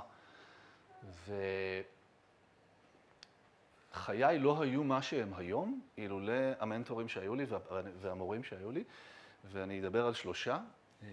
אחת זה תרצה גרנות, שלימדה אותי קופי רייטינג, ותוך כדי זה שלמדתי כתיבה לפרסום, באחד מהשיעורים היא אמרה לי, אתה, יש פה משהו בכתיבה שלך, שהוא יכול להיות גם לא לפרסום. ממש, לא יודע אם זה היה הניסוח, אבל כאילו היא זיהתה שם איזה משהו, ועודדה אותי להמשיך, ובכלל עודדה אותי גם לכתוב ולהצליח, וככה, ולהתפתח בתחום הזה ולהיות יצירתי. אז זה תרצה גרנות, זיכרונה לברכה. אה, יעל עדאיה הייתה המורה הראשונה שלי בסדנת כתיבה. אה, ככה... אה, ש, שבעצם גידלה את, את, את אוסף הסיפורים הראשון שלי. בהרבה אהבה וגם בהמון ביקורת וכנות. היא הייתה חסרת רחמים לחלוטין, אמרה לי מתי שזה לא טוב, אתגרה אותי כל הזמן, והאמינה בי תוך כדי, שזה האתגר של מורה, אני חושב. גם, גם כמורה, אני הולך ללמד היום בערב, האתגר, ויש לי שיחות לא פשוטות עם תלמידים, שאני אנסה מצד אחד להגיד להם בדיוק את הביקורת שהם חייבים לשמוע, כי, כי זאת האמת, ומצד שני להחזיק אותם אה, רעבים וחיים ורוצים ליצור, אז יעל עשתה את זה ולמדתי ממנה. והאישה השלישית הייתה האישה שבחרה את כתב היד שלי, ניצה בן ארי. שהייתה פה, עבדה פה באוניברסיטה גם הרבה שנים, והיא ראתה את צימר בגבעתיים ואמרה, יש פה משהו, זה אולי לא בשל, וזה אולי לא לגמרי שלם, וזה רק סיפורים קצרים, אבל יש משהו. ו- ו- והיא ליוותה את העריכה של הספר, והיא תוך כדי העריכה גם לימדה אותי הרבה דברים על כתיבה. אז אני בעצם חב את, ה- את כל הדרך הזאת אה, לאנשים שפגשתי. עכשיו, כשהזכרתי את זה במהלך הדרך, אני ככה אני, אני רשמתי לפה אפילו דברים לסיכום המפגש. עד כדי כך זה היה מתודי. אז אני דווקא, אני אתחיל ממשהו שלא כתבתי ועלה לי תוך כדי זה שדיברנו, שיש חשיבות, אני מסתכל על התפתחות החיים שלי, נגיד מגיל 20 עד היום, יש חשיבות עצומה לקשרים חברתיים. לא רק במובן הפשוט של למי שיש קשרים חברתיים יש יותר עושר, אלא דווקא במובן של ההתפתחות האישית, כמעט בכל תחנה. שקרה לי משהו משמעותי, התפתחותי, זה היה קשור בבן אדם שאו חיבר לי, או פתח לי דלת, או היה מנטור שלי. זאת אומרת, יש לקשרים האלה את, את, את הדרך לשנות את החיים שלך. זו מחשבה אחת שהייתה לי. מחשבה שנייה שרציתי להשאיר אתכם איתה זה העניין של ההבשלה, ואני יודע שנורא קשה להגיד את זה לאנשים שנמצאים בגיל 20 ומשהו, אבל לפעמים דברים לוקח להם זמן להבשיל. זאת אומרת, אם זה לא קורה עכשיו, זה לא אומר שזה לא יקרה אף פעם. אה, וכדי ממש לשכנע אתכם בעניין הזה, אני חוזר לסיפור הרומנטי ולבחורה שעזבה אותי בקסטל, היום אנחנו נשואים. אז אה, לפעמים לוקח דברים זמן להבשיל. אה, עוד, עוד משהו שכתבתי פה זה העניין של המשברים וככה כל הכישלונות האלה של, ש, שחווים בגיל 20, אבל גם בכלל בחיים, ש, ש, זה קלישאה להגיד שמשבר זה הזדמנות, אבל אני חושב שמתוך משבר יכולה להיוולד יצירה. זאת אומרת, אגב, השאלה שלך, מתוך משהו שכואב, יכול לצאת משהו שיהיה לו משמעות לאנשים אחרים. זה לא חייב להיות טקסט, זה יכול להיות גם ציור, זה יכול להיות משהו בדיבור, אבל כאב מוליד דברים. הוא, הוא, הוא, לא, הוא לא נשאר ללא, ללא מענה. וכמובן, אה, משלחת ימינה, זאת אומרת, גם אם עכשיו נדמה לכם שהמשאלה שלכם היא מסוימת ואתם בטירוף של המבחנים, תזכרו שיכול להיות. תסיימו את התואר, כולם פה תואר ראשון אגב? פה גם תואר שני קצת? יכול להיות שתסיימו תואר ראשון וגם תואר שני, ועדיין יסתבר לכם שבכלל רציתם משהו אחר. וזה קורה, לפעמים לחיים יש את הכוח שלהם, שלקחת אותנו, ופתאום תפגשו מישהו ויקח אתכם, וזה לא יהיה קשור למה שלמדתם, ודווקא זה יהיה הייעוד שלכם. ועוד משהו אחרון, לפני שנקרא לכם קטע לסיום, אה, אני מזכיר את העניין הזה של, של להיות חלק מחברה. אה, אני מניח שבתקופת המבחנים תהיו מרוכזים במבחנים, אבל אנחנו בתקופה מאוד אה, דרמטית בחיי המדינה, אז לא לשכוח שאתם חלק מתוך מקום. ואני אקרא לכם לסיום טקסט שהוא רשימה של משאלות של מטייל בדרום אמריקה. התחלתי עם זה ואני רוצה לסיים עם זה. מודי כותב לחברו אמיר, שנשאר בירושלים, אה, והוא כותב לו את כל הדברים שהוא הבטיח לעצמו בטיול, ממש הפתיחה של המפגש שלנו. אז הנה רשימת ההבטחות של מודי לעצמו, זה הכי קרוב לתפילה שכתבתי אי פעם, מלווה על ידי פעיות של תינוק. אה, זה דווקא אחלה, אחלה, זה, כן. אוקיי. אני רוצה להתחיל לשחות. אל תצחק, אני רציני. טניס זה נחמד, אבל א', בבריכה של האוניברסיטה יש יותר יפות מאשר בטניס, וב', יש משהו בשחייה שעושה לך מקום בנשמה, שמכניס אותך לקצב הטבעי של הדברים. וחוץ מזה, מה אני מתנצל? בריכה, פעם בשבוע, תרשום ותשתוק. אני רוצה להיות גם פחות ציני. הסתובבתי בשנה האחרונה עם אנשים מכל העולם, ואני אומר לך באחריות שהישראלים הכי ציניים מכולם, ונמאס לי מזה, נמאס לי לשחק אותה ששום דבר לא מרגש אותי רק כדי לא לצאת פתטי. נמאס לי לראות חיצים מורעלים באחרים רק מהפחד שיפגעו בי. אני רוצה לבוא לאנשים עם לב פתוח, מקסימום, מה יקרה? אני רוצה לאכול ארוחות בוקר גדולות, כמו בטיול, עם ביצה מקושקשת וסלט אבוקדו וסלט ירקות ולחם שחור. אני רוצה להתחיל את הבוקר בארוחה ענקית ולאכול אותה באיזי, בלי לחץ. בכלל, נמאס לי להיות לחוץ, אני רוצה לרווח את לוח הזמנים שלי כדי לא לאבד את הלו"ז הפנימי שלי. אני רוצה לעבוד קשה, אבל לא בטירוף. אני רוצה לראות פחות טלוויזיה. חצי שנה לא ראיתי טלוויזיה וזה לא היה חסר לי בכלל. אני רוצה לחיות בטבע, ואם זה יהיה מסובך מדי, אז לפחות לצאת מתל אביב כל סוף שבוע. אני רוצה לעמוד על קצה של משהו ולראות רחוק ושקוף.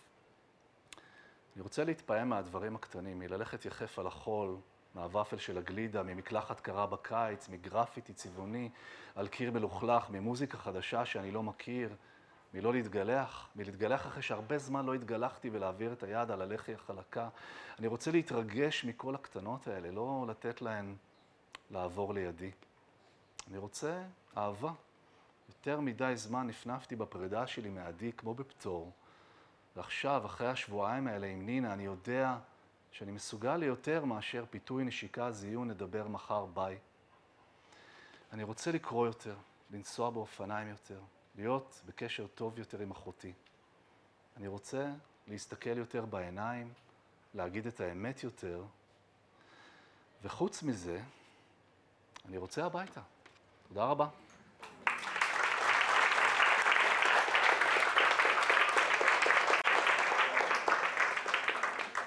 אז אה, תודה רבה לאשכול.